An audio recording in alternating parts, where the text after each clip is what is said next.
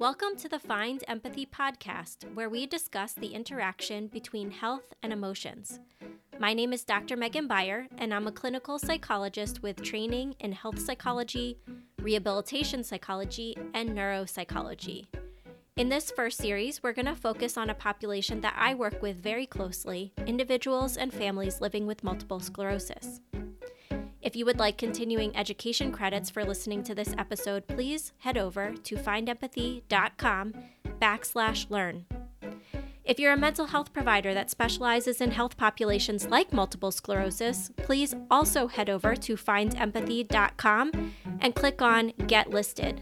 We would love to list your practice in our directory, and being listed is free.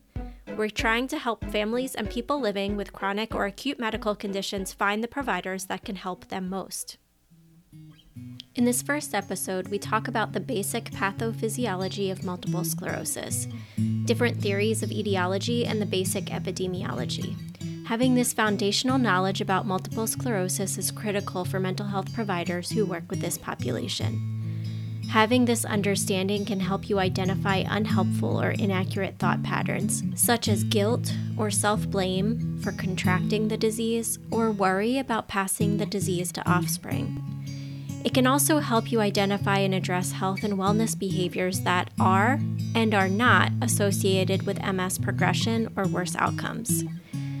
We will also take a deeper dive into what is known about the emotional symptoms at the time of diagnosis and for the first year following an MS diagnosis. In each of the episodes on the Find Empathy podcast, you will hear from two to three experts we will include the perspective of someone living with multiple sclerosis, as well as a clinical or research expert on each topic. For this very first episode, you're going to hear from Ashley Pike, a doctoral student that lives with and studies multiple sclerosis. I am um, a PhD candidate at the University of Arkansas for Medical Sciences. I actually study MS and I'm working looking at cognition changes through neuroimaging. I am 37 years old. I grew up in Omaha, Nebraska. And outside of school, I am a huge sports fanatic, volleyball being my favorite. I coached it for like 12 years. I still try to play thinking that I'm young, but it doesn't always work out. um, and honestly, my goal since I joined grad school is hashtag PhD before I'm 40. Next, you're going to hear from Dr. Aaron Boster, a well known board certified neurologist specializing in MS. I am a native of sunny Columbus, Ohio, third generation American, grew up in a really tight knit family. My earliest memories involved my uncle Mark having multiple sclerosis and having trouble walking and so on and so forth. And when I was 12, I made a decision to become an MS doctor. Uh, I remember actually very vividly, I came to my grandmother's house. My uncle was in the other room watching TV in his wheelchair. And my mother and my grandmother were sitting at the kitchen table and they were crying and they weren't crying because my uncle had MS. They were crying because they couldn't get a hold of their doctor and they were scared and alone. And podcasts like this didn't exist, and you know mm-hmm. the the easily obtainable information on the interwebs didn't exist yet. And I, I told my mom that I would learn to do it better and that I would learn to make sure that nobody treated another family like our family was treated. So I was the weirdo that went to high school and said I'm going to be an MS doctor, and I sought out an undergrad uh, where I could do a neuroscience undergrad major and I had a very directed course. It's almost been a mission of mine to help people impacted by MS live their very best life despite having this nasty condition. Mm-hmm. And um, you know, I've I've uh, I was a professor at a ivory tower for a while, and then I uh, was whisked away to a big non-for-profit where I managed neuroimmunology for 13 hospitals and big system, which is really cool. Uh, and then uh, two years ago, I, I, opened up my own practice, a standalone MS center called the Boster Center for MS. And um, two days before the, the uh, governor closed the state, I opened my doors. Finally, we will end with an interview with Dr. Kevin Alschuler, a research and clinical psychologist from University of Washington, who will speak about the emotional symptoms in people newly diagnosed with MS. I am Kevin Alschuler. I'm an associate professor at the University of Washington and a rehabilitation psychologist in my role, I am the psychology director in the UW Medicine Multiple Sclerosis Center, as well as uh, co director of our MS Rehabilitation and Wellness Research Program that also operates out of our MS Center. If we really want to understand a condition like multiple sclerosis, it's absolutely imperative for us to hear from somebody who's living with that condition. So, we're going to start off the series of three interviews with Ashley Pike, who talks about what it was like for her to get diagnosed with MS. I was diagnosed February 1st, 2008. Back in 2007, later fall, transitioning into winter, my right leg went completely numb all the way up to my mid torso. I could still use it, but it was completely numb. I had seen my chiropractor at the time and they thought that I had a pinched nerve up in my neck. Mm. And so I was going to see them about two, three times a week. During this time, uh, the numbness stayed, and I started having weird tingling through my hands, my fingers. It was very strange. Mm-hmm. And mm-hmm. I was going, and it wasn't getting better. And I remember back late December, I was out at a restaurant watching a volleyball game, of course. Mm-hmm. And I had happened to look down. And when I looked down, I had this really weird sensation down the back of my legs. It kind of freaked me out. So, of course, I looked down again and it happened again. And I was like, okay, this isn't normal. Maybe I'm tired. It was kind of late. So I went home, uh, went to bed, didn't think anything of it. And I woke up the next day, it was still there. So I went to my chiropractor because I had a scheduled appointment that day and I told him about it. And he kind of looked at me and he said, okay, we're going to refer you to a neurologist. Mm-hmm. And we want to rule out some tests. I don't think anything is wrong and we'll just see how it goes. I said, okay, no big deal. Before then, you know, you hear that from a doctor and you're just like, oh, yeah, no big deal. So I go get my MRIs done and that was in January because they were booked up. I went in on the first. That was when they told me that my results were abnormal. Hmm. And they had mentioned when I went there, because I did meet with the neurologist before that, they talked about multiple sclerosis. And before that, I had never heard of it before. I didn't look it up. I didn't do anything because I didn't want to freak myself out. But when they mentioned it that day that my MRIs were very abnormal, ironically, that what was causing my numbness was I had lesions in my neck where my chiropractor thought I had a pinched nerve. So yeah. I guess they were right in some sense, but they did a lumbar puncture that day. And when they got those results back, that was abnormal as well. Then that, with my clinical history, is how they diagnosed it. So, going back through my clinical history, I actually have had symptoms of, of MS that go back to about 13 years old. I can mm. severe fatigue. My same right leg actually went numb during volleyball season. Mm. And they thought it was a pinched nerve in my back. It only lasted a few weeks, but looking at all that back, those definitely were symptoms of MS. I hear that a lot that people have experiences of symptoms, you know, years back, but they they sort of dismiss them or they get missed. And did you ever go to the doctor during that time for any of those symptoms, or was that stuff that you just it went away so you didn't think about it? So my parents probably had me tested for mono like numerous times because of the severe fatigue. Mm. Um, as I mentioned, being a sports fanatic, I used to play volleyball, I ran track, I played basketball year round. So I would go play like all day tournaments or I'd go play out in the sun during the summer and then I would just sleep really heavily. And, you know, we kind of just thought maybe I just wore myself out. Wasn't a big deal because as a child, when I was a baby, I was really good at napping. That was always my thing. So I've always been known to be the sleeper.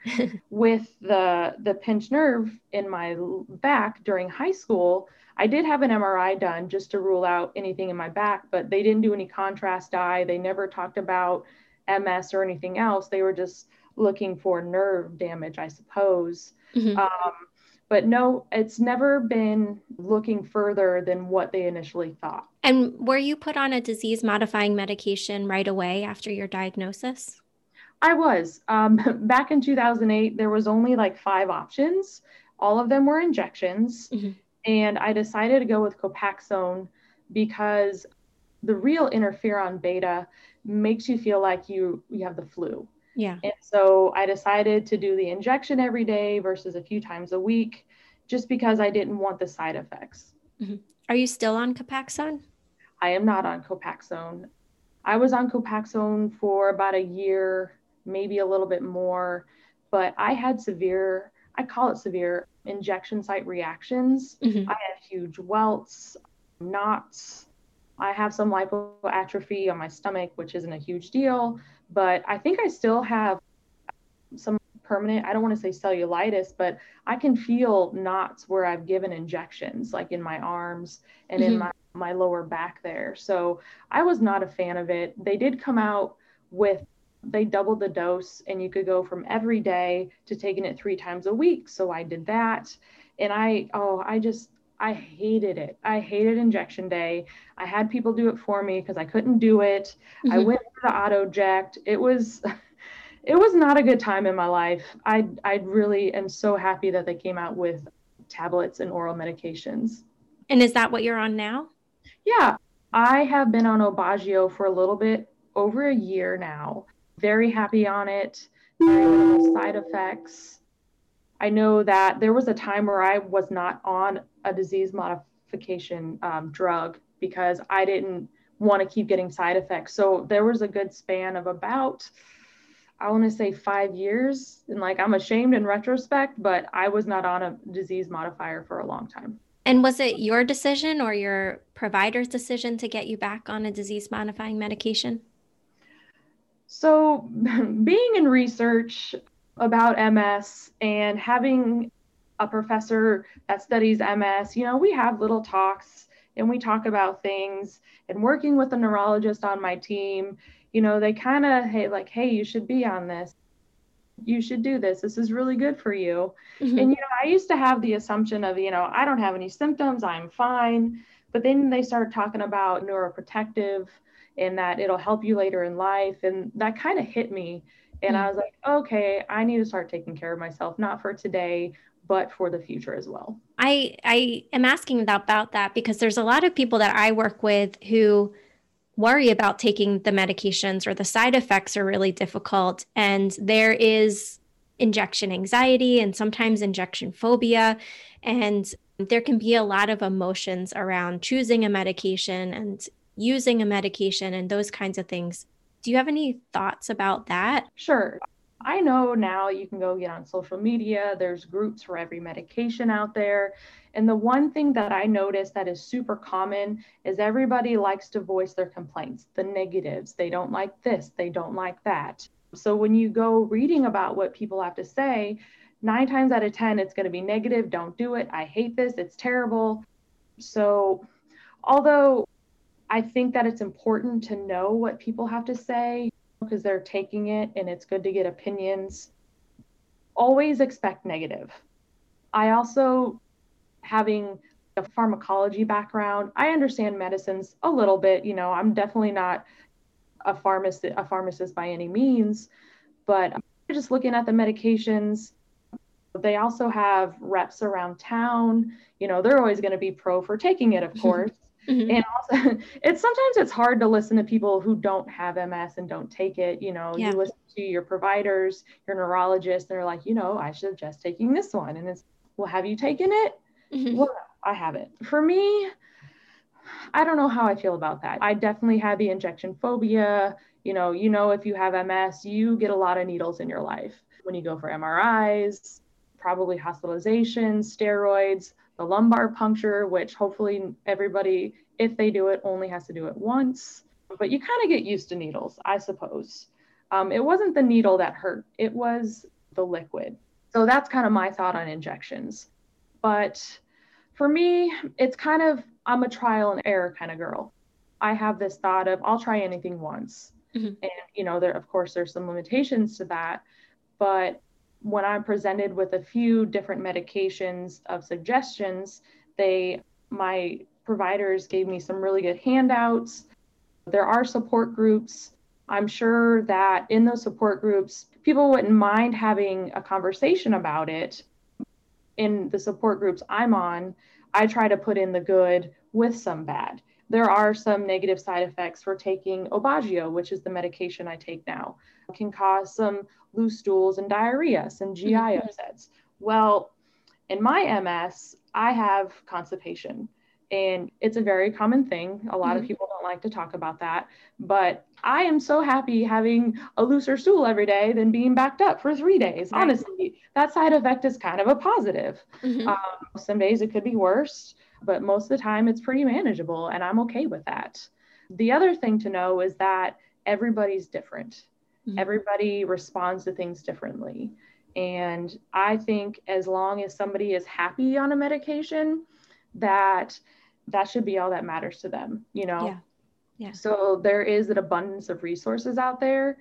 I just, my word of warning is look out for the negatives because that's what people talk about the most. One of the neurologists that I work with talks really strongly about shared decision making and sharing their own perspective about why they think you should be on certain medications, but also really listening to the person who has to take the medication every day and coming to some sort of shared decision, you know, a consensus between the neurologist and the patient so that you're not you're not going down the pathway of just sort of pushing a medication on somebody that they may not want or may impact their quality of life. Oh, absolutely. I've seen different neurologists throughout my time and you know, I had one that was heavily pushing a medication and it got to the point where in an appointment he like broke me down like he made me feel bad and you know he made me feel guilty and i started crying and he was like do you think we should put you on an antidepressant and i was like well like you know you're the problem it's kind of it's hard to feel bullied you know and yeah. i would say the same thing about neurologists not one is a size fit all. You yes. know everybody's different. I feel very supported with my current neurologist and his staff and being not pressured to get on a one medication is wonderful. And to throw in the other thing you know when they gave me two choices I chose the Aubagio mostly because it was once a day versus twice a day. Mm-hmm. I'm kind of bad about taking pills twice a day. You know, mm-hmm. I can say sometimes I forget. It's just how it goes. And the other thing was that that one medication could cause some flushing, and they say to take aspirin. Well, I'm allergic to aspirin, so that yeah. kind of ruled that out for me. So, really knowing yourself is important. You mentioned that you study MS. And so, I wanted you to talk a little bit more about that. So, you're a graduate student. What are you studying? So, what I'm studying right now is I'm looking at neuroimaging and how changes in the brain is affecting cognition in the patient.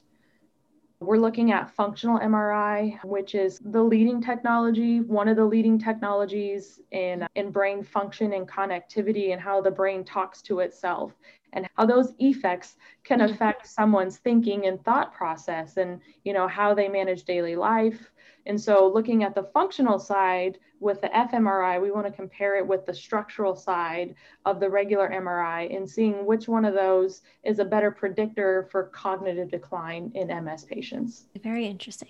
What is it like to study MS and have MS? Sure. I'm a non traditional grad student, of course. I was a veterinary technician for 10 years, maybe a little bit longer, but who's counting? And I was diagnosed then. And mm-hmm. so when I w- when I got into research, I was first working with cardiovascular disease, and that was at Creighton University. And I had an acquaintance there, and she was a, a PI who worked with MS. And she had told me, and this was back in 2015, she was like, "You don't want to study MS when while you have it." And I was like, "Oh, okay. Why do you think that?" She goes, "You know, I just don't." Think that you should be upset by finding all these things that aren't working. So you know i mm-hmm. kind of took that and put it in you know my my back of my brain and kept it there. So when i came to the university of arkansas uams i during your first semester you get to rotate with all these different professors and find a lab that works for you. And they had a little like a poster session for all of the professors that were taking students so I go down there and I'm, you know, walking around looking at into people I've researched beforehand. And I came upon Dr. Drew and I knew Dr. Drew studied MS. And so I came and I talked with him, you know, and I let him know that I had MS. And from the conversation that we had, I just felt that we had this really great connection as mentor and protege or student and PI and you know it sparked a little fire in me you know and i did some thinking and i rotated with him for five weeks and i got along with everybody in the lab And, you know, I had some really like self heart to hearts. And what I came to was that I've been dealing with this disease for all my life. It's something I have to think about daily anyway. If I can take what I've been through and what I can learn, and I can turn that into something that can help my MS community, that's something that makes my heart swell. I, mm-hmm and I only wish not everybody can work and study MS that has it, and that's okay. But I feel like I can be a voice and an advocate for a disease that I deal with every day because I'm so lucky that I can do this. And so I feel that I don't, that it's a calling, you know, yeah. I just, I feel like it's a place that I belong. Absolutely. Absolutely. How much did you know about the pathophysiology of MS before you got into grad school? So the pathophysiology that I knew before I got into grad school, you know, I knew that I had an autoimmune disease where my white cells attacked my brain and my spinal cord. I knew that I could be wheelchair bound or that there may be a day I won't be able to walk unaided without some, like a cane or the walking crutches or something like that. You know, I knew that I had some heat sensitivities or that, you know, I may have days where I don't feel well you know so i knew a lot about that. I knew i also could wake up and be blind one day from optical neuritis. So there was things that i knew about that. I probably didn't say that right but you, you get what i'm saying. But getting into past the initial grad school and getting into what i'm studying now and also from the can do ms that i was part of and other groups you know that i've learned from all these professionals is I didn't know that there was more than just physical disability with MS. And that has been completely eye opening for me, opened a whole new horizon of research and also living with my disease. You know, you get into the cognition side. Mm-hmm. And, you know, I didn't know that outside of being physically physically disabled, that I could be cognitive, cognitively disabled. You know, that was something I didn't know at all. Mm-hmm. And that has changed the game for me for so long. You only think of MS being a physical disability disease. And, you know, when I got into the research, I learned that 60% at least of people that stop working and are disabled aren't because of physical, it's because yeah. they can't mentally do their job anymore.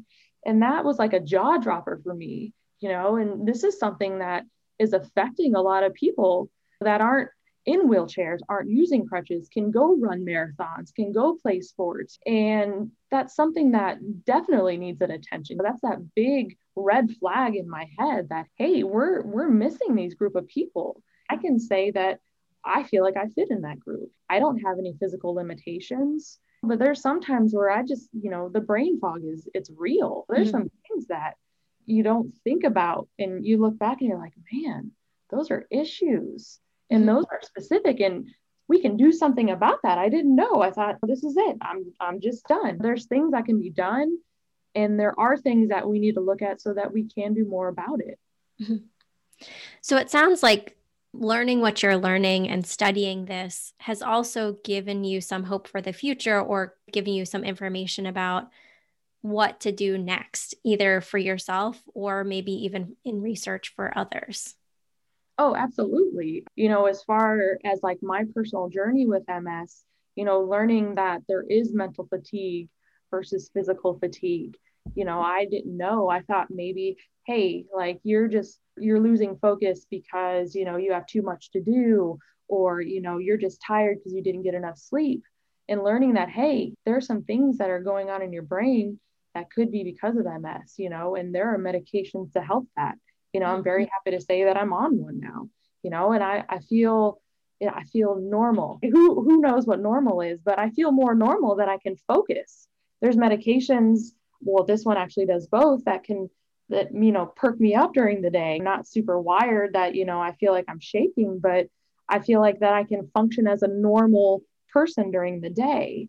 When you get into the research side, people that I've met in my uh, support groups and online, you know, I'm learning that there is a group of people like me out there that we can go, we can exercise, we can, you know, I may not be able to run a marathon, but I've run 5Ks. I can play sports and we can do all this stuff, but, you know, we're struggling too. there's been some visits that I've had with my neurologist, and this is no fault to them. You know, if I'm talking about things, I don't fit a certain category of being enough that they need to pay me more attention. Mm-hmm.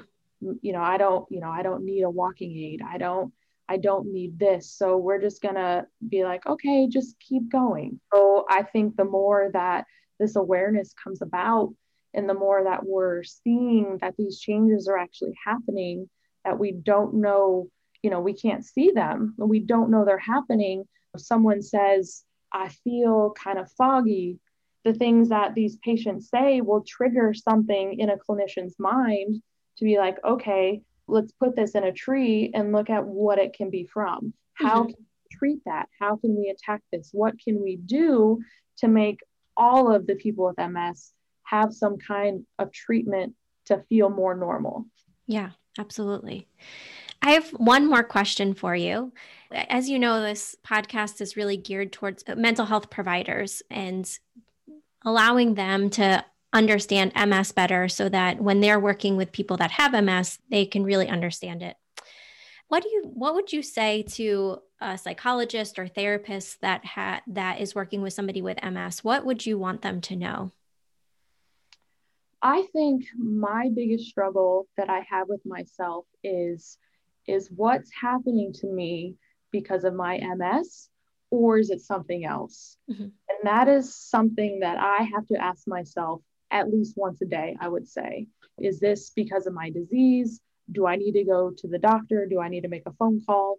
Or is this something that normally happens to somebody else? My fiance and I, we have been through some some joint sessions together dealing with MS. And it's really opened his eyes as well as mine that with our communication that I have a little bit of barrier, you know, and it could be both of us, but you know, my needs can be different, maybe because of MS. And it sounds like it is because it's a common thing that happens. So this is something that he understands so that him and I can communicate better and I wish I knew off the top of my head what it was. People with MS, we we feel ashamed.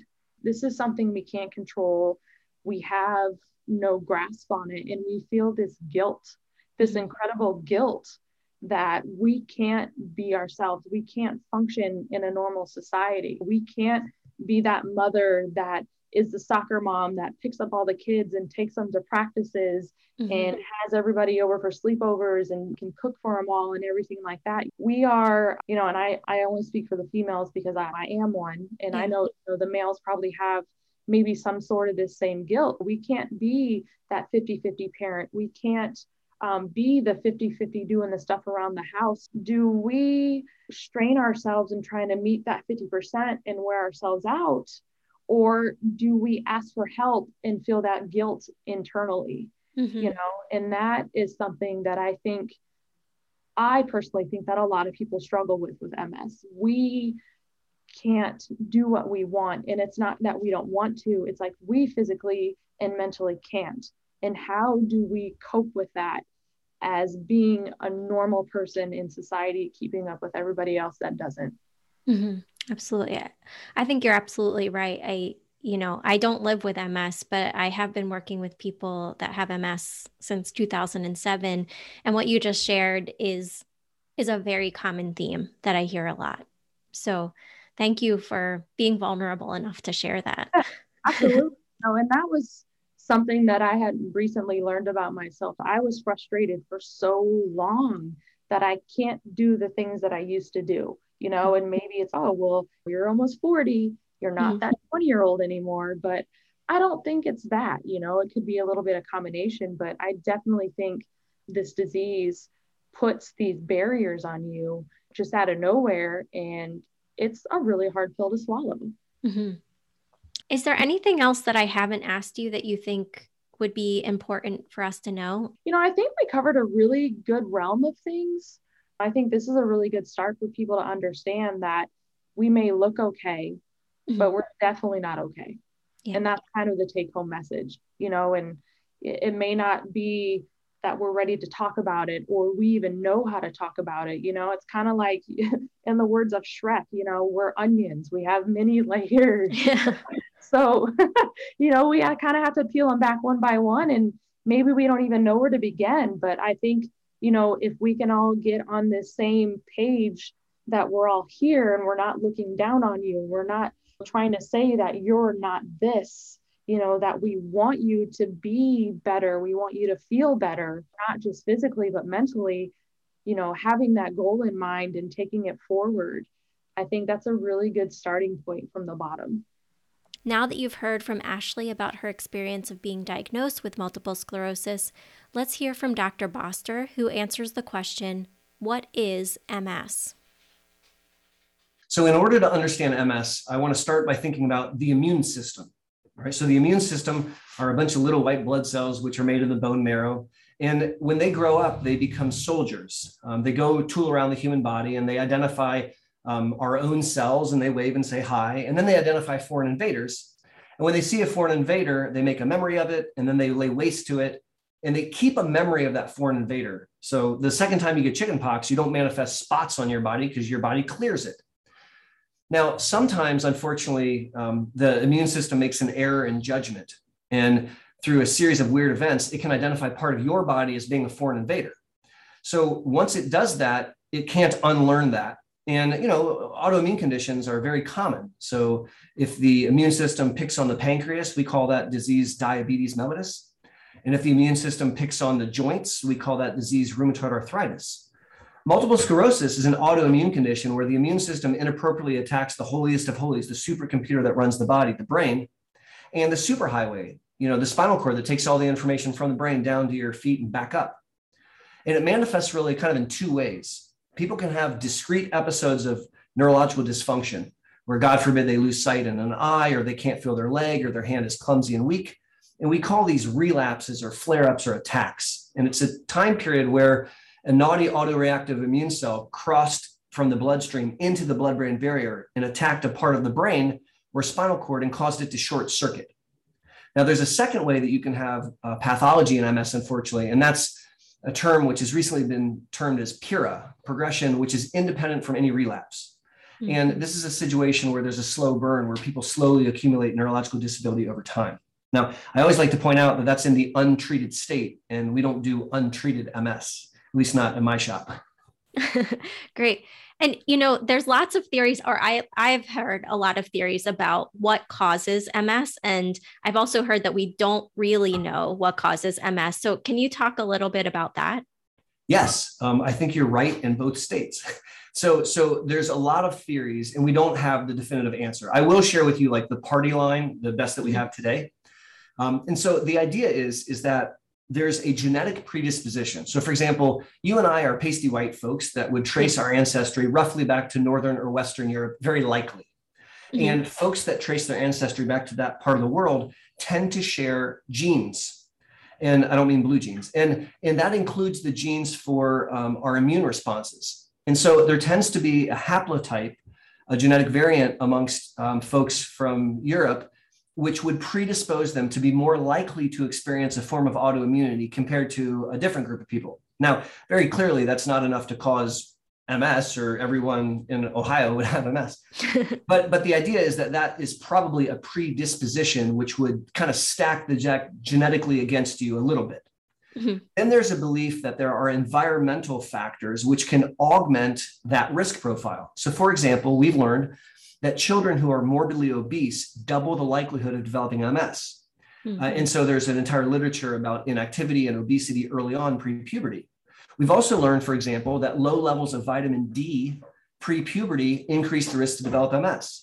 And lastly, and maybe most importantly, exposure to tobacco smoke, including secondhand smoke, significantly increases a child's risk to get MS. And so, as you can imagine, um, someone growing up with that gene background may be exposed to secondhand smoke and may not have a high level of vitamin D or may be inactive, and they've increased their risk to develop MS. Now, clearly, that's not enough. Otherwise, you know, a bunch of overweight kids in Ohio would all have MS, and they don't. Mm-hmm. We then believe that there's a problem where your immune system sees a bad guy, it sees a virus. And typically we think of either EBV or rarely we, we might consider chlamydia. But let's talk about the kissing sickness. So you get EBV, mono, and your immune system does its best job to build an arsenal to beat up mono. except it makes an error in judgment. And with that genetic predisposition and those, those environmental changes, it, it builds an arsenal which identifies your brain as being EBV or a foreign invader. And once that mistake is set up, it can't be undone. So that's the leading idea. Um, and it's not perfect, but it's a works in progress, as my mentor used to say. right. Yeah. I've heard all of those things too. And I think that's a really great explanation. Um, I've also heard that it's very challenging sometimes, maybe not always, but sometimes to diagnose MS. And so, what does it take to diagnose somebody with MS? So, there's no blood test for MS, to your point, much to my chagrin. Uh, that would make my job way too easy, maybe. Now, there are five elements to an MS diagnosis if I use patient friendly language. And I have five fingers in my left hand. So, as long as I go through every finger, I'll never forget any. So, let's do that now. Mm-hmm. So, the first one is your story. And we call that the medical history because it sounds highfalutin, but it's stuff you tell me. And really, what I'm listening for is one of two things. I'm either listening for a story of attacks, mm-hmm. where I'm and I'm listening to an event that fits the typical description: subacute onset, lasts a couple weeks, gets better, blah blah blah. So I'm listening for a history like that, or I'm listening for a history of progression, of an insidious decline over time. So that's the first element. The second element is the examination. So when we have you do all the funky tests that neurologists have you do, what we're really doing is we're trying to see if we can buttress what you tell us with findings on exam. For example, if you tell me that you were kind of walking like you were drunk, but you weren't, and then I walk with you, I would look for unsteadiness of gait, which would support what you just told me. Mm-hmm. The third thing is the MRI, and MRIs are our very best diagnostic biomarker. And so we our, our diagnostic criteria have increasingly utilized MRI because it allows us to diagnose much, much faster. The earlier the diagnosis, the faster the treatment, the better the outcome is the theory. And the MRI typically involves a, a scan of the brain and of the cervical spine. And we're looking for spots. Uh, the real word is brain damage, but neurologists kind of hide it by calling it something which is nonsensical. Um, and we're looking for brain damage in certain locations. So there's these special locations that we look for. And then number four is a spinal tap. Now, most patients, in my opinion, do not require a spinal tap for diagnosis, but there are times where the spinal tap can make the difference. Um, I had a case like that today, actually.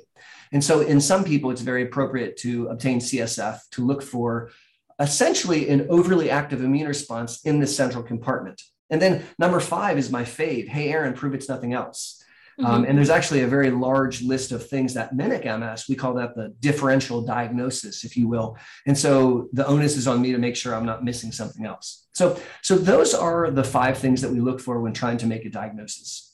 Can you share what some of those mimics are? I mean, it, it is a very long list, so you don't have yeah. to go through all of them, but so maybe absolutely. some common ones. Yeah, for sure. So, uh, you know, I'd like to kind of think about it in, in buckets. So mm-hmm. there's a bucket of infections that you probably don't have that can mimic MS. And these are things like HIV, syphilis, tuberculosis, things like that, varicella. So it's very common that an uh, MS neurologist may get a battery of infections. You didn't think you have those infections, but we don't want to think we want to know. So that's the 1st mm-hmm. thing.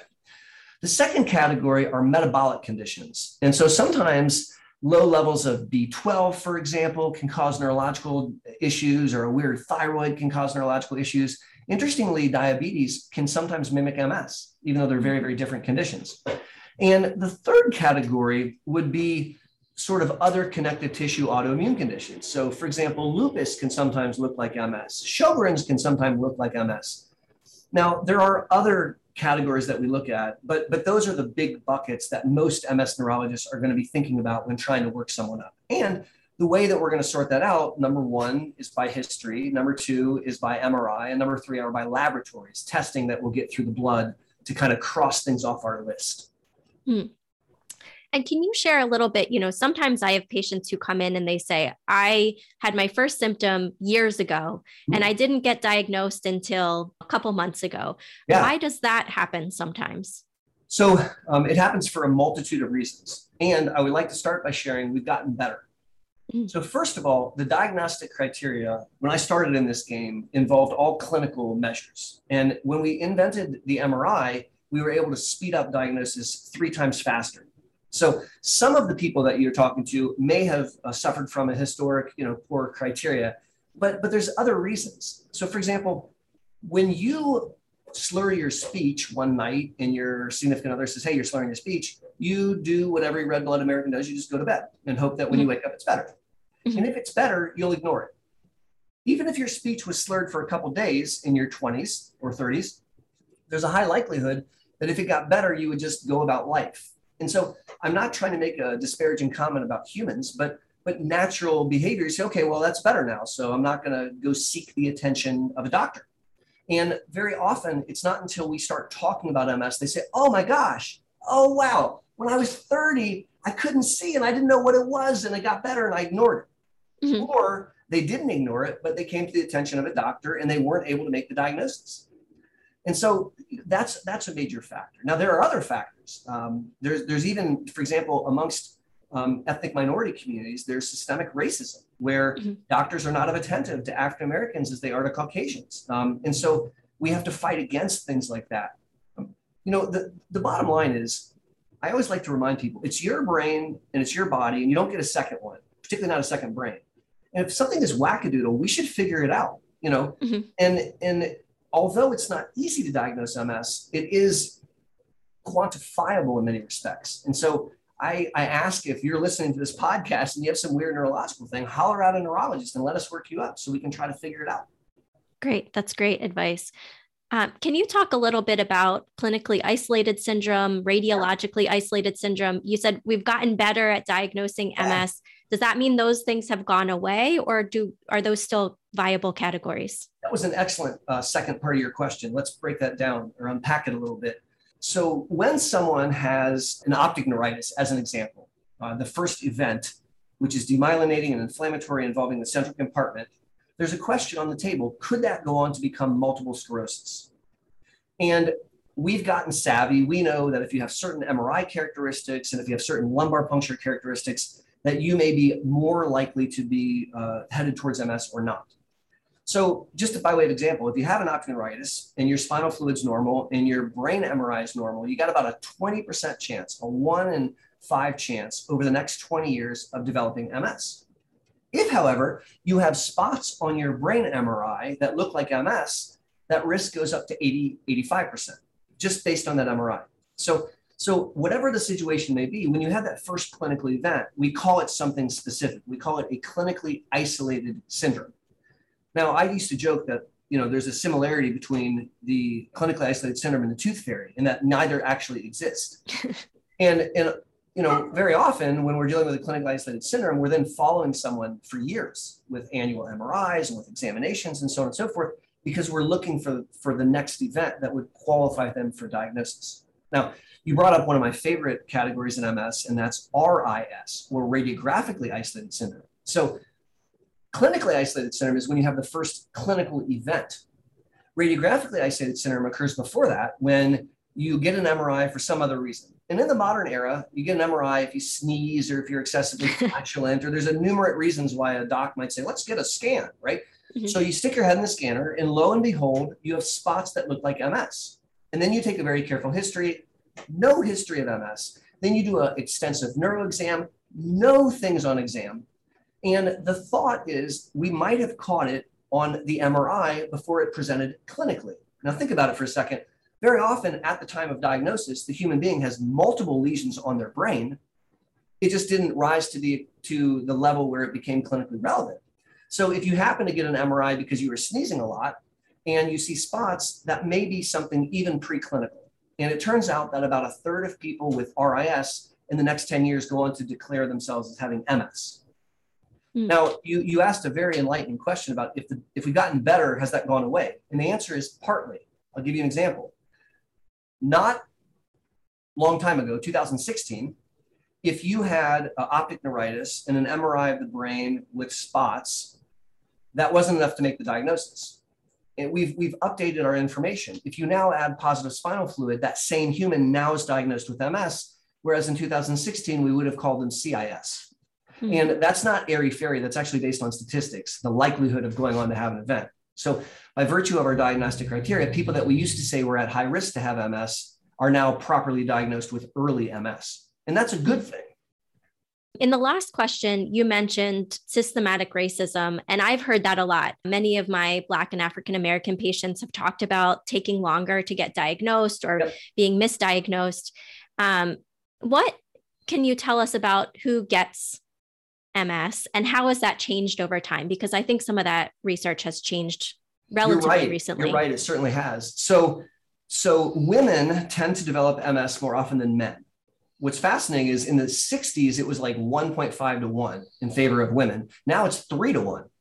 So there's been an international rise in MS in women, not in men, and we don't know why, which is like a very concerning quandary. Mm-hmm. So women are a higher likelihood to develop MS than men.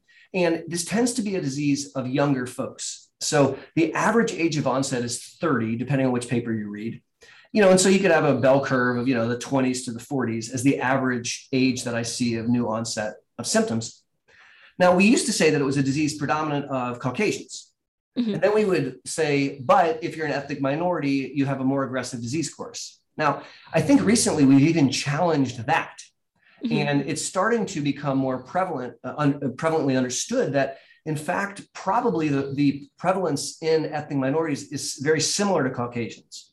But the, the prognosis remains that they have a more aggressive disease course, which to me means we need to be faster at diagnosing so we can get them on high effective therapy quicker. You mentioned a few different symptoms, and there's lots of symptoms oh that oh people with MS are affected by. But can you share kind of some of the most common things, or maybe sure. even the things that have the biggest impact on people? Absolutely. I would like to address those separately because I think that they're different actually. So, so if we bucket symptoms, I would bucket them in three big categories. So I would say optic neuritis is a very classic symptom. And that's, you know, the optic nerve goes from your brain to your eyeball and, and light goes down it into the back of your head where you process vision. And if you think of the optic nerve as like a two lane road, when it gets inflamed, it's like a traffic jam. And so light signal going back dies and you don't see anything. And mm-hmm. optic neuritis is, is a very common initial presentation of MS. It's also one that brings you to the attention of the doctor because humans who have vision problems attend the doctor. Mm-hmm. Not so much, but whenever a human loses vision, they're very quick to go see a doctor. So that's one symptom. A second one is a bucket of symptoms uh, in the setting of transverse myelitis. So, myelo is Greek for spinal cord, and itis means inflammation. And transverse just tells you that both sides should be affected, although they don't have to be affected equally. And some of the very best research in transverse myelitis comes from your institution at Johns Hopkins University. And transverse myelitis causes an inflammation of a different highway, of a different, so it's not the, the optic nerve, it's the spinal cord. Mm-hmm. And typically, everything below the spinal cord can get beat up. So you may have numbness or abnormal painful sensations from like the level where it is down. You may have weakness or in coordination of those arms and legs that are affected. And unfortunately, the down theirs can be affected, bowel bladder and sexual function, because a lot of those things are housed within the spinal cord. A third category uh, is other brainstem lesions. So the base of the brain is really high real estate. So it's, it's not very different than like Manhattan. And it's very hard to have brain damage in that area without it becoming clinically manifest. And so the base of the brain has a lot of the functions that runs your face. So facial sensation and strength and symmetry and all these other things, speech characterization, et cetera. So we can see a brainstem syndrome. Now, as far as what are the most impactful symptoms, it might not be what you think at first blush because for a very long time, we thought of MS as a problem that we defined by walking, which is an error because walking is not the basic determinant of uh, quality of life in humans. So I would say that the biggest impactful symptoms I divide into what I call the up there's and the down there's. Mm-hmm. So the up there's are thinking, memory, energy, and mood, a constellation that you deal with on a daily basis with your patients, as do I. And unfortunately, in the setting of MS, people are twice as likely compared to the general population to experience clinical depression. Mm-hmm. They are twice as likely to experience anxiety compared to the general population. Some evidence that they have an increased risk of bipolar disorder. Um, and, and so it's very, very common that people impacted by MS struggle with mood issues. Very, very common. The energy is the biggest symptom in MS, hands down. And mm-hmm. it's a fatigue which their spouse generally does not understand. The best I've ever come up with explaining MS fatigue to an, someone without MS is as follows. Monday, you go to work and you work a great day, and you come home and you have dinner with your family, and then you watch TV, and then you don't go to bed. you stay up all night. Maybe you check out my YouTube channel and you watch half the videos, right? Stay all night long. You're exhausted in the morning, but you know, you slap water on your face, take a shower, put on your best face, and go to work. And you work all day on Tuesday. And you come home from Tuesday and you have dinner with your family, and then you don't go to bed and you stay up all night and watch the rest of my videos. Mm-hmm. Then Wednesday morning, I'll come to your house with some coffee and we'll go for a walk and talk about fatigue. And that's about the best I've come up with to help someone understand the profound and pathologic fatigue that people with MS can experience. It's actually the leading cause of loss of work because they're so yeah. freaking tired. Now, very, very closely tied to mood and energy is cog fog, cognitive fatigue. Mm-hmm. And cognitive impairment affects upwards of 70% of people impacted by MS. And I think it's one of the leading causes of loss of work in people impacted by MS. And so the up theirs are very commonly affected in people impacted by MS and oftentimes ignored by doctors, much to my chagrin. Because, honey, you look so good. You know, and if I come in for seven minutes and don't really actually talk to you and talk at you, you look fantastic. It was great seeing you. I'll see you next time. And I never picked up the fact that you can't think through a math problem when you're trying to help your kid doing their homework or that you're getting lost in your own neighborhood. Mm-hmm. Now, the second constellation of symptoms that, in my opinion, are very impactful are the down theirs. So the down theirs are bowel, bladder, and sexual function. And if you would like to make an adult human really miserable, mess up the down theirs. Mm-hmm. So, incontinence of urine uh, or urinary retention leading to frequent urinary tract infections. Um, constipation is extremely common amongst people impacted by MS. And unfortunately, all of the circuitry of sex is in the brain and spinal cord. And so it can take a hit, and you can have pain during intercourse, you can have inability to achieve orgasm, difficulties with erection or lubrication. It can be a major serious problem.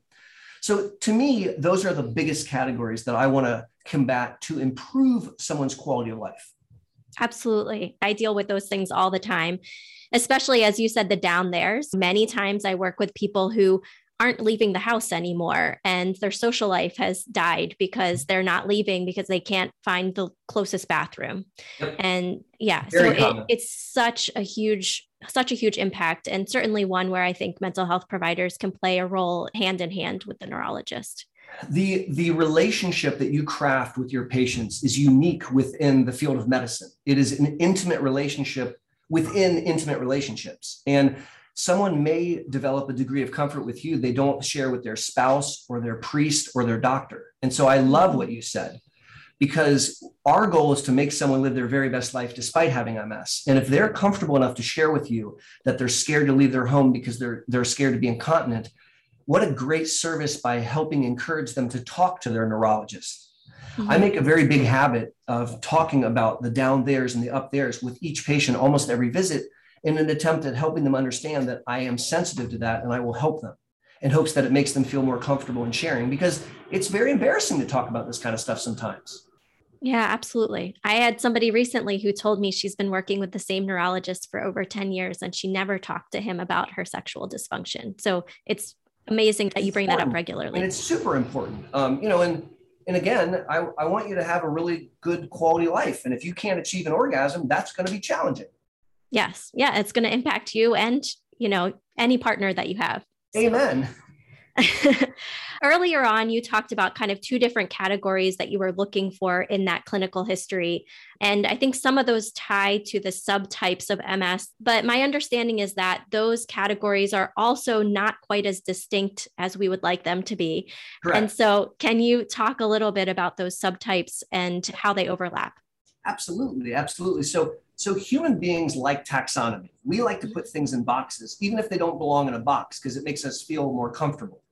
And so neurologists are good examples of that. And we're sometimes a little bit nerdy in our heads. And over the years, we've come up with a multitude of different ways of trying to describe MS, and they all suck. the reason I say that, and the reason I use that word, is because they do patients a disservice. Because all the phenotypes presently are the equivalent of saying, dare I say, buxom blonde in quotes, mm-hmm. right? Mm-hmm. So if you are ill appropriate enough to call someone a buxom blonde, you're commenting on two outward features of that human being. You don't know what languages they speak, what music they love. You don't know their politics or their personal history. You just knew two outward things about them that I would submit don't tell you very much. And that's about as useful as calling someone secondary progressive MS or something like this. I look forward to a day in the future where we characterize MS properly with immunologic and genetic discussions. Mm-hmm. We're not there yet. And so we're stuck describing the phenotype. And that's um, a very poor surrogate. Now, instead of um, getting really down a rabbit hole about all these different letters and alphabet soup, I would rather think about it with you in two categories. There's relapsing forms of MS and there's progressive forms of MS, period. Mm. And the secret is they're actually the same disease. so relapsing forms of MS are characterized by having a relapse, a flare, an exacerbation, an attack. If you have MS and you've had a relapse, you have a relapsing form of MS. And we would fold into that uh, term CIS, RMS, SPMS, blah, blah, blah, blah, blah. People with relapsing MS are at risk of having further relapses and they're at risk of progression. Mm-hmm. And fortunately, we have 25 different formulations of drugs approved by the American FDA that have been shown to slow progression and decrease attacks. Now, there's a second kind of MS that we see, which is a progressive form of MS.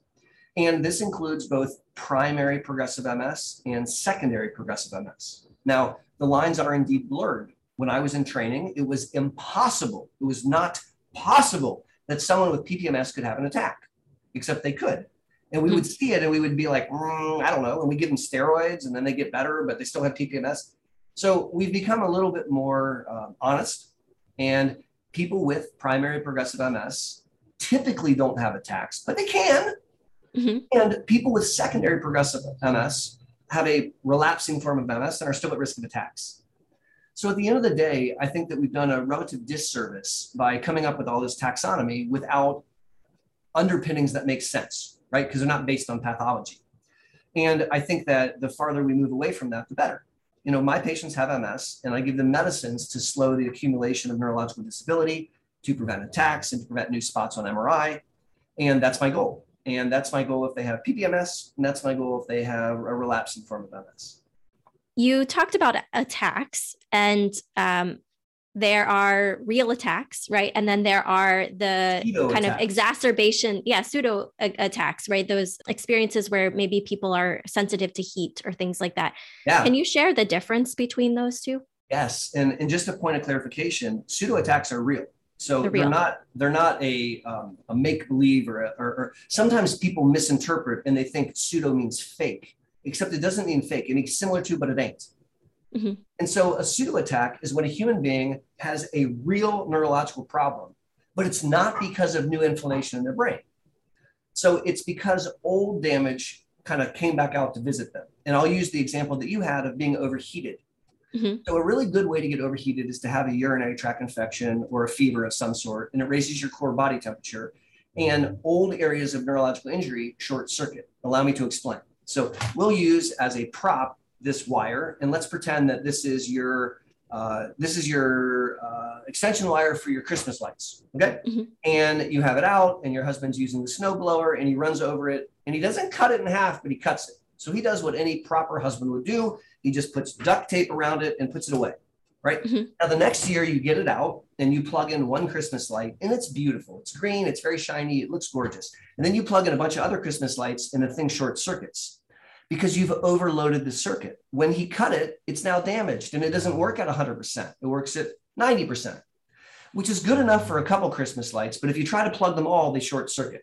And then when you start to unplug Christmas lights, then it starts up again. This is your optic nerve when you've had optic neuritis. So your optic mm-hmm. nerve no longer functions at 100%. Maybe it functions at 80%. And under normal circumstances, you're cool in the gang. You can see just fine. But if you have a urinary tract infection or COVID and your core body temperature raises, it's going to cause this to short circuit and you're going to revisit old injury. Now, you really are blind, you really can't see, but it's not a new optic neuritis. It's an old optic neuritis that's coming back out to say hi. And fortunately, when the core body temperature drops, that symptom typically dissipates and goes away. It's interesting because someone will come to me and say, Aaron, I'm having an attack and I'll check their urine and they have a raging UTI and I don't treat them with steroids, I treat them with antibiotics and the neurological status gets better. Mm-hmm. So that's right. a pseudo attack. Right. And for real attacks, how does somebody know if it's a pseudo attack versus a real attack? So I think it, if you're having an MS attack, then the typical definition is new neurological dysfunction lasting more than 48 hours in the absence of a fever. Why in the absence of a fever? To avoid the pseudo attack concern. Also, typical definitions suggest a month of disease stability leading up to the attack. Again, so that there isn't some other thing creeping in. Um, it is complicated though, because you can have an infection which then triggers an attack. Hmm. So, how do you sort that out? Well, someone has neurological stuff, you identify an infection and treat it, and the infection's done being treated, and the neurological stuff persists and gets worse. Uh, great, it triggered an attack. Now we give mm-hmm. steroids. Mm-hmm. Okay, that's super helpful how does MS progress over time? And I know that's very different for every individual.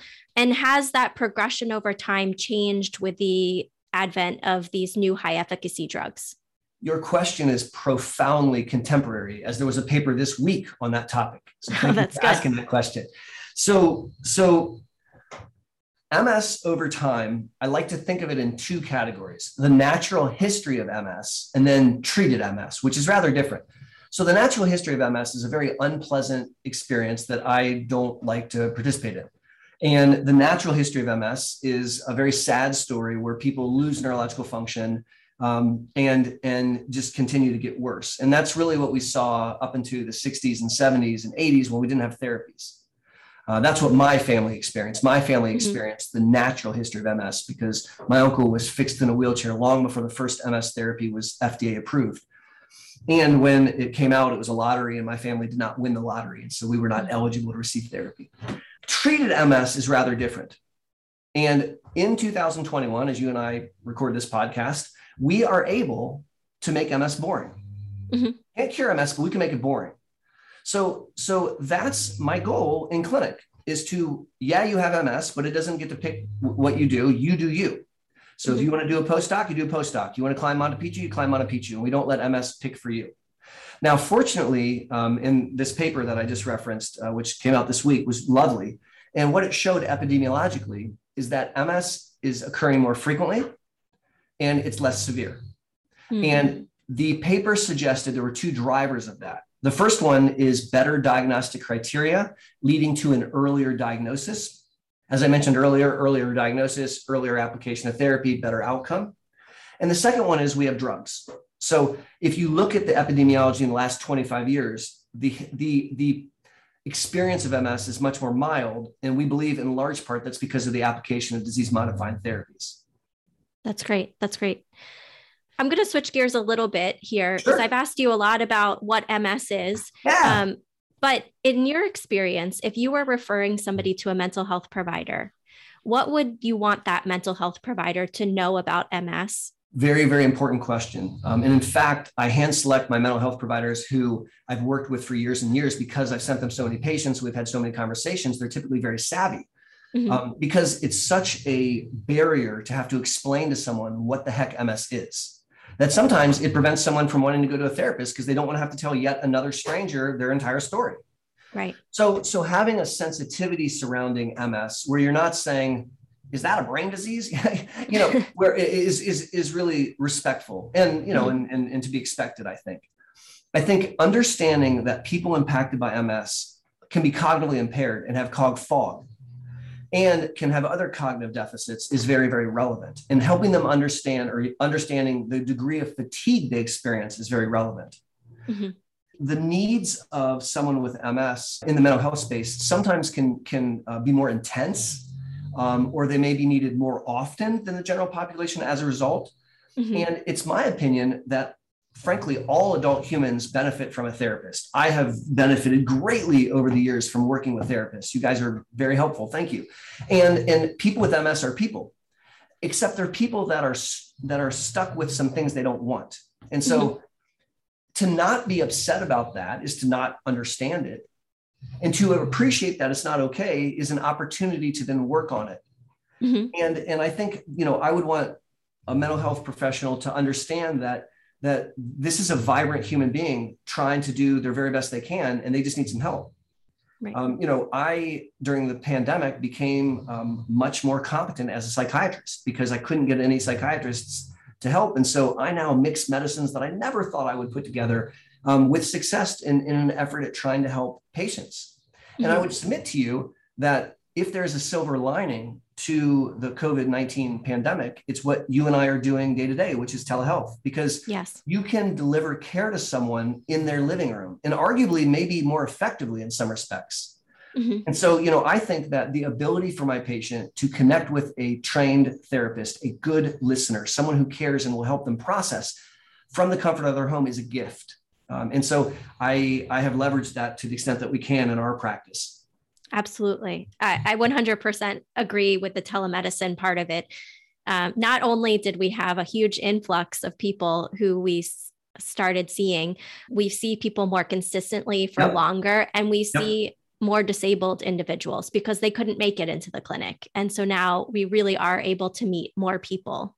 That's very, very special. I'm delighted to hear that. And, and it's my strong hope that um, when the world starts to develop its new normal, that we maintain the benefits of telemedicine for patients. I would be very remiss if that went away. I hope so too. So, thank you so much. I, I, really appreciate all your time and expertise. If people want to follow the work that you're doing, and I know you have a YouTube channel and you have lots yeah. of other things going on, where can people find you? Oh, so nice of you. You can check out our website at bosterms.com. So B O S T E R M S.com. That's the Boster Center for Multiple Sclerosis. I do have a YouTube channel. I make YouTube videos every Monday for uh, folks impacted by MS with a goal of kind of upping their game and educating and energizing and empowering. Um, and so you can find that YouTube channel. It's my name, Aaron Boster, MD. Um, and I do live streams once or twice a month, which are super fun and kind of ask, you know, ask me anything formats. Uh, I also have a presence on Facebook and on Twitter and LinkedIn. Again, it's my name, Aaron Boster, MD. And on those media, I typically uh, will put out the latest and greatest research from the night before each morning uh, to help people impacted by MS stay up to date. So those are places where you can find me. Uh, and uh, you know, don't be a stranger. If you're in the internet, stop by and say hi. Wonderful. Again, thank you so much for all your time. Oh, it's my pleasure. Have a great day, and thank you again for having me. In this final interview, you will hear from Dr. Kevin Alschuler. And as I mentioned earlier, he's going to speak about his study looking at the emotional symptoms of people newly diagnosed with multiple sclerosis. In 2014, we received the grant that you mentioned um, from the National MS Society, and it was for a study that we ultimately named the Life After New Diagnosis or LAND study. And the goal of the study was to get a better understanding of the experiences of people newly diagnosed with MS in especially the first year following diagnosis. There's not a lot of research that has been conducted on newly diagnosed patients uh, for a variety of reasons, including just the fact that that's a, a very challenging time for people living with MS. And participating in studies is probably not high on most people's agenda at that point. But we were really curious in the question of, you know, what's it like to be diagnosed with MS? What symptoms do people already have, uh, both physical symptoms as well as uh, psychological symptoms? And then how does that evolve over the course of that first year post diagnosis? And our thought was that, you know, from our clinical care, now, there's some patients who start out doing really well, and then as reality sets in, it, it seems to get harder for them. Mm-hmm. There's other patients who start out struggling, and after a while, it seems like they get their footing and things get better. And others seem more consistent. And so we wanted to look and see if we could learn more about whether those patterns are actually present and if they are why and and for whom and and how that impacts important things like quality of life mm-hmm. yeah and i think i've seen some of that as well i mean interestingly enough i was in a meeting with a neurologist last week who said he started bringing a social worker around with him because people would cry when he gave the diagnosis and yeah. you know here he talked to the social worker and there was there's also been people that I've I've spoken with who felt relieved after getting the mm-hmm. diagnosis because it was such a question mark for a long time or they mm-hmm. finally felt like they got validated. Or, you know, I've had people who got the diagnosis, felt very anxious, saw me a couple of times and then said, "Okay, I'm good." So maybe similar patterns to what you're describing. What were some of the take homes from that study? What did you find? Yeah, well, first off, we've experienced a lot of the same things. I've definitely had uh, probably the highest proportion of patients that have had a long and winding road up to their diagnosis. And there is this phenomenon that you wouldn't necessarily expect to see where people are almost relieved to get this diagnosis, not because they want MS, but because it's gone from a mystery and an unknown to at least something mm-hmm. that has a name. We were a bit surprised actually by the results. We have the papers actually currently under review, so hopefully those will be out uh, in the world soon. But uh, what we noticed is that uh, there was a lot more stability in the first year than we expected. Mm. And um, it's a variety of stability. So some people were doing well and that stayed stable through the whole year. Uh, some people were suffering a, a, lot and that stayed stable throughout the first year and everything in between. But there wasn't a lot of variability mm-hmm. over that first year. And we don't know why that's the case, but it could be for some of the reasons you mentioned that some of that adjustment probably starts leading up to the diagnosis. Um, it also could be that one year isn't enough time, that we need to look at three years or five years, you know, a longer adjustment period. And that one year just wasn't enough time to catch that variability. The other thing that, that really stood out to us in the results was that most patients already have a number of physical and psychological symptoms at the point of diagnosis and often at a level that's impacting their functioning and impacting their quality of life. Some of this may be a reflection of the fact that the symptoms started a while ago. It took a while to get to di- to you know being diagnosed with MS, and so it's not like this is truly new on the day that they were diagnosed. But I think it's a, a really important lesson that we've learned from the study and fits with one of our motivators, which was that if we can understand what's going on earlier in the disease course for patients, we might find ways to help patients earlier. Mm-hmm. As I know you know from your clinical practice, um, the kind of traditional way that we've been used is we're called in to help people once things have fallen apart. Yeah. And it's really hard to help put things back together or dig out of a hole or, you know, whatever metaphor you want to use and it's a lot easier to help people when there are early signs that things are headed in the wrong direction and to try to help move things back in the right direction um, before they get into a difficult place and so the study by showing how you know how many physical and psychological symptoms patients are already having early on it reminds us that maybe people like you and me should be involved with our patients on the front end, mm-hmm. not down the road after things are are more difficult. Right. So almost giving tools that people, you know, if or highlighting the tools they already have, or maybe even giving them tools to work with so that as the disease progresses or changes, that they have those tools to lean back on. Absolutely.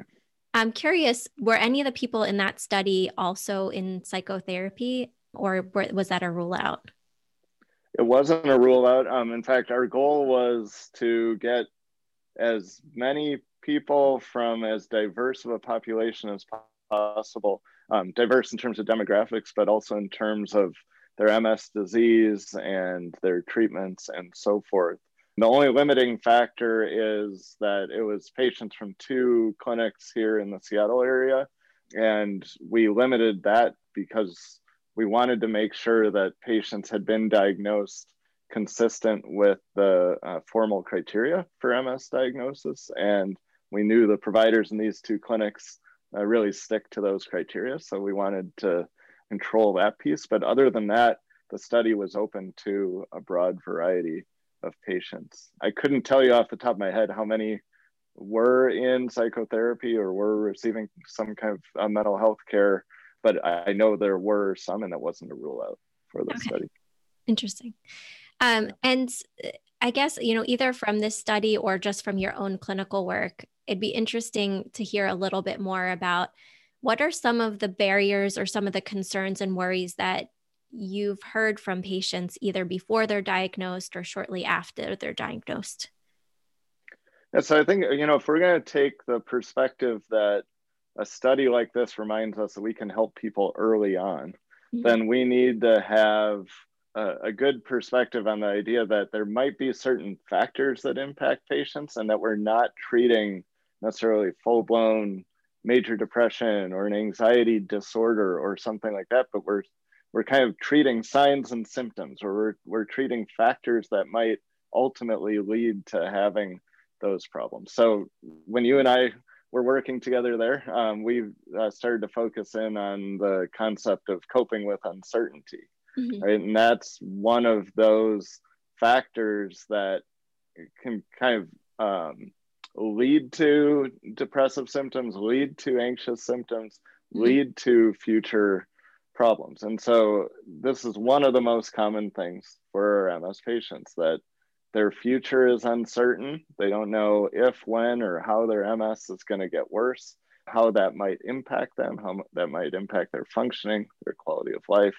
And we unfortunately don't have great answers for those things. And so there is a lot of uncertainty, and, and most of it can't be solved for our patients. And so this was a theme that we picked up on in our mm-hmm. study that uncertainty is difficult for patients, but also the ability to coexist with or tolerate uncertainty varies a lot from person to person. Mm-hmm. And that if we can help patients become more tolerant of that uncertainty, be better able to coexist with uncertainty, mm-hmm. that may be a really important skill set that can help get them on a healthier, better, more favorable path over the subsequent years. Yeah. And am, am I remembering correctly that you had some follow up studies or at least some papers looking at acceptance and commitment therapy strategies to manage uncertainty? Yeah, we did. So, yeah, and that was really the, the goal of this study, right? It was mm-hmm. to understand this patient population, but from that, then to figure out what are some ways that we might draw in new treatments or adapt treatments to start addressing some of these issues. And so the uncertainty uh, concept, for example, led us to looking at different ways that we might help patients manage the uncertainty of living with MS. Our traditional approaches have been that we treat the resulting problem. So if a person's struggling with uncertainty and it makes them anxious, we treat the anxiety. We wanted to look at could we do it the other way? could we help patients better manage uncertainty, which would then, as a byproduct, reduce their anxiety? And so we ran myself and Ivan Molton, who's another colleague at the University of Washington. Ivan got a pilot grant and now a full grant from the National MS Society to test two different treatment approaches. One that's more of our traditional uh, cognitive behavioral therapy type approach to managing the resulting distress, and the other a more acceptance and commitment therapy um, and mindfulness based approach to learning to coexist with and accept the presence of uncertainty mm-hmm. in an effort to reduce the distress. Uh, the pilot results were super favorable. So we'll see. We're in the middle of the trial right mm-hmm. now. We'll see which one's better. And, and a question that we've also been doing a lot of research around and we'll be able to answer here is not is to not just look at which treatment's better, but which ones work better for which patients and trying to do a better job of being able to match treatments to different patients and, and make better choices as, as we pick treatment plans for our patients another colleague that you know well, Abbey Hughes, and I were just talking about a trial that we ran in couples. And mm-hmm. we were looking at either a traditional support group versus themes from DBT, dialectic behavior mm-hmm. therapy, for emotion tolerance. And, mm-hmm. and that was done with both people with MS and their support partners. And we found so far, we found a significant difference that the people who were sort of taught both of them and their support partners to tolerate that emotional distress, which could also be uncertainty, were doing much better after the trial than those that were in a traditional support group, even though they had lots of favorable things to say about being in that support group.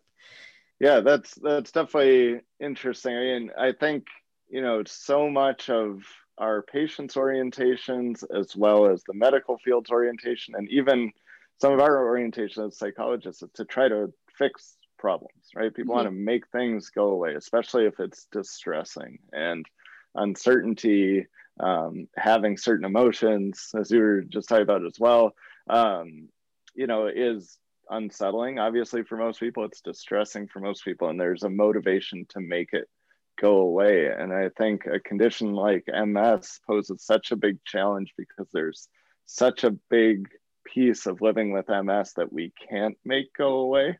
Mm-hmm. If people are in that mindset of I have to fix it, I have to make it go away, they feel very stuck because they kind of start spinning themselves in circles trying to find a solution. Yeah. And if we can give new or different skills um, that that our patients can use to coexist with that uncertainty, I think it really frees them up to not get spun up on these challenges and instead put that time and that energy into the things that make their life better. Absolutely. Yeah, and as you were saying that I I was thinking about a couple that I'm working with and the patient who has MS was talking about how much that she felt she felt guilty about how her emotions and her physical symptoms are impacting the people around her, her wife, her family when she feels sad and grief about her symptoms that she feels like she needs to hide that so that her wife doesn't feel distressed. And so we spent a lot of time talking about how both of them can learn to tolerate that distress mm-hmm. so that they weren't feeding into each other. I, I do think these family systems are just as important as well. It's really cool study and I'm looking forward to the results of the, mm-hmm. the whole trial. We are um, too. Yeah. We've also um, spun off some other studies from this. So we did a pilot study looking at early pain intervention because we saw mm-hmm. that pain is already prevalent in a, high percentage of the uh, patients in our study and is already at levels that would be impactful or interfering. And that's another one. We did a pilot study. We're looking at getting into a full trial for that as well all of these are kind of taking things that we've done research on, but we've done research on with our patients who are 10, 15 years into life with MS on average. And we're saying, you know, what would it take to bring those interventions to the first year, three years, five years of living with MS? And is it helpful to bring them to those earlier stages? So some of this is building on our prior work and isn't necessarily new from that perspective, but it's new to this population. And if you think of living with MS as like a trajectory mm-hmm. over time, you know, making small changes early can result in being in a dramatically different spot later on. And, and that's what we're hoping we'll ultimately see from this research program. Yeah, that's awesome. Is there anything that you've changed about your own clinical care with people based on the results of this study or other ones that you've done? Yes, I think there's a couple things. One is our interest in uncertainty has mm-hmm. definitely um, impacted my own care. Like I spend more time on that with patients than I used to before. I think it was mm-hmm. something, it was there, I was aware of it. We obviously talked a lot about it with patients, but now thinking more about like really what do we do to to help patients? And obviously a lot of that's what's in our study right now as well. But the other thing is that i have a strong interest in not just the care we provide as psychologists but the role that we can play in a multidisciplinary center. So our ms center has neurologists rehab physicians uh, nursing and infusion area right near us. We have physical therapy, occupational therapy, speech therapy, and so forth. As a result of our interest in this concept of helping patients earlier in the disease course, we've started to build out some programs to do multidisciplinary assessments mm. of patients early in their disease our physicians have always kind of been the gatekeeper or the the people who you know refer patients to us and they do a great job mm-hmm. but it's also the case that early in the disease there's a lot of decisions to go on and there uh, or to make and a lot of um, you know you know you're getting on disease modifying therapies and you're helping a patient understand their diagnosis and you're getting imaging and so forth and we thought it would be helpful that you know maybe we as psychologists should meet with patients and and yeah. talk to them about their situation and view it through our lens. And same mm-hmm. thing for the rehab physician and our vocational counselor and and so forth. And so, you know, it's all getting back to that same idea that if I meet a patient early on, I may notice something that we can help with mm-hmm. that isn't getting high enough on the, the priority list in a medical visit. Uh, right. Uh, not because I think it's unimportant, but because there's 50 things to do and it came in at number 30. And so yeah. it just didn't make the cut when they were talking about it. And so that's been our goal so that we can, you know, again, draw patients in earlier. And so that's more of a systems level change. Mm-hmm. Uh, it doesn't really change how we're, you know, working as psychologists, but it does uh, change who we're seeing. And uh, we were off to a good start with that in 2019, and then the pandemic came around. Yeah. Uh, and so that's uh, something once we're back off Zoom and working more in that team based setting again. Uh, mm-hmm. we're hoping to uh, jump right back into that because it seemed like it was was going to accomplish what we were hoping for. And what were some of those things that when you do that initial assessment with somebody, um, especially if I'm thinking about community mental health providers who might be seeing somebody with MS for the first time or who was newly diagnosed, what are some of the things that you look for in those initial assessments?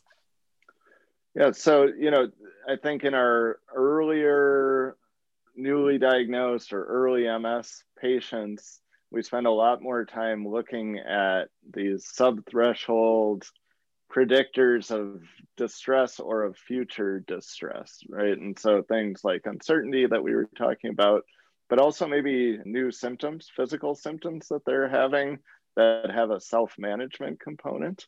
Mm-hmm. And I think, you know, our medical system tends to be medications first. And yeah. then if that doesn't work, then we try other things but we've done enough studies to know that many of the common MS symptoms are best treated by using self-management strategies or combining self-management with medications and you know so things like teaching fatigue management strategies teaching pain management strategies starting to look at introducing cognitive compensatory strategies or doing some cognitive rehab you know things like that. And so i think one of there's two things that I can recommend with with working with patients with MS, especially in the early phase. One is to look for those predictors of future trouble, right? And make that the intervention point as opposed to saying, are they depressed or are they not? Are they anxious or are they not? But start looking at how do we help get patients on better trajectories. And then the other is having an appreciation for the fact that life with MS is full of managing and coexisting and adjusting and it's very different than trying to fix or change and get rid of problems that are in people's lives um, when you and i uh, would talk about this in the past i think we talked a lot about the idea of a, a two layered approach where yeah. we try to fix the things a person's doing quote unquote wrong, right? Mm-hmm. So maladaptive thoughts, maladaptive behaviors, and so forth. But then when that's done, they're still stuck with life with MS, they're still stuck with symptoms, they're still going to have an impact on their life. And so then we shift into that that idea of management and tolerance and acceptance and willingness and all mm-hmm. the more ACT type themes that give the person the tools to live their highest quality life despite the fact that there are these challenges in their life. Oh, yeah, absolutely. I spend a lot of time telling people that it's okay for them to feel sad sometimes yeah.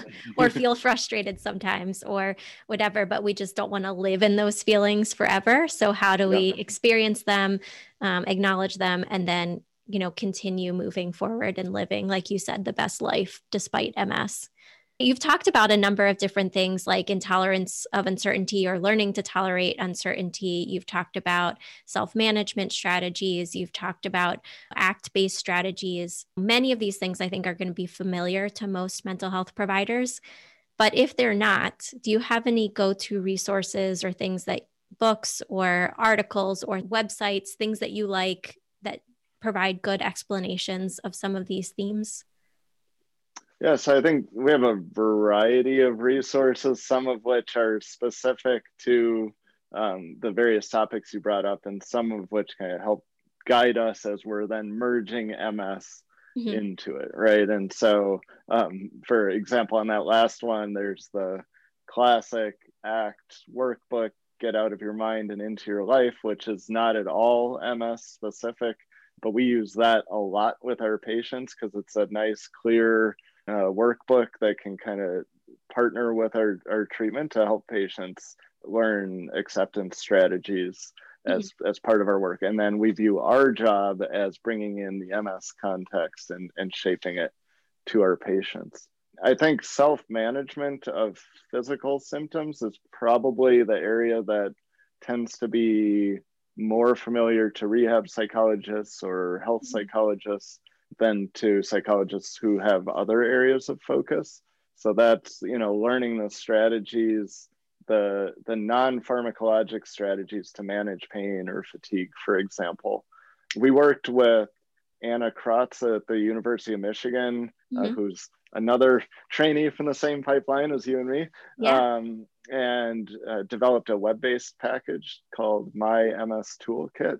Mm-hmm. We did that a couple years ago, and and that is for patients to use, but I think it could be very helpful as well for providers who are wanting to learn these approaches to to look through that. And so it's a variety of modules, all of which are targeting pain, fatigue, and depression in MS. And we walk through various components. So there's, you know, on thoughts and on behavioral strategies and on relaxation, sleep, communication, and so forth and I, and I think that could be a helpful resource to look at as well. Mm-hmm. And um, I believe that's my mstoolkit.org. I actually talked to Anna Kratz too. So um, if you're listening to this, this is one of the first episodes. Dr. Kratz is coming later. She's going to be talking about managing fatigue and some of these themes. She does also talk about the toolkit. So that will be available for people to find. Great. Yeah. And I think one of the things that makes MS care lively for us, mm-hmm. but also very complicated, is that most patients have many symptoms. And so the interventions we all learned in grad school and that we'd all love to use with patients are single issue, six to 12 session treatments that work great.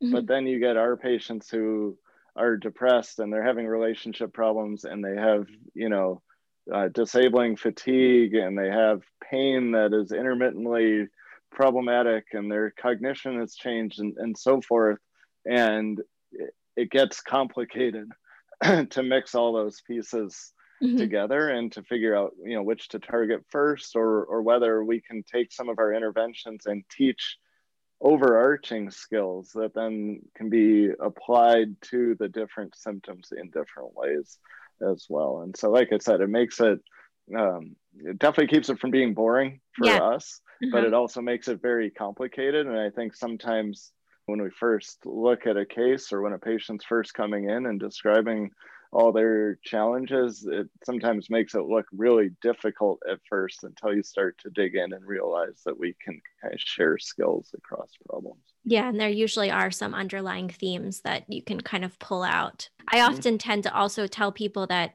even when there's we're sort of done working together, and I just did air quotes, but um, mm-hmm. that uh, many times that just means that we're on pause. If you never need me again, great. But if yep. you but if as things change or you know as new symptoms crop up that we can always do sort of booster sessions and revisit some of those themes that maybe were present from the beginning i totally agree i talk to patients about becoming a better self manager becoming better at adjusting mm-hmm. as opposed to probably what we typically do which is to say you're here to get better at self managing your pain or yeah. you're here to adjust to this new change in your mobility, right? Like we may use that as the centerpiece of our treatment, but mm-hmm. the broader goal is are they, you know, learning how to adapt and adjust over time? Are they learning how to self manage symptoms in general because that's the nature of MS. There's probably going to be more changes, probably going to be more symptoms over time. Mm-hmm. And so if we can start early with teaching some of those skills and helping our, our patients learn to use them to their advantage and, and to help cope with changes, mm-hmm. then hopefully they're able to use them even better as time goes on. Absolutely. Well, thank you so much. This was really interesting. Lots of really good information. If people want to follow you or find you on social media or on websites, where's the best way that people can learn more about the work that you're doing? Sure. So, um, our research group uh, now has social media and a website. We are at UW, like University of Washington, msrehabwell.org. Mm-hmm. Uh, we're on social media as well on Twitter at UW Rehab Well. Um, and then uh, I personally have kevinalschuler.com and at Kevin Alschuler on Twitter. Um, so uh, my last name is A L S C H U L E R. Um, so you can find us on those those places as well as like I mentioned, like we have the My MS Toolkit uh, site as well.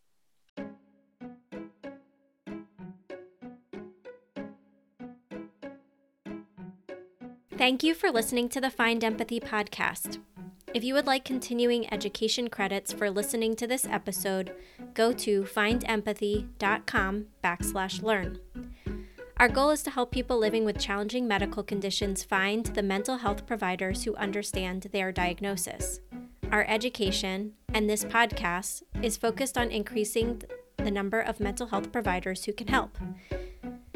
If you are a psychologist or a mental health provider that specializes in health populations, please consider signing up on the free Find Empathy directory.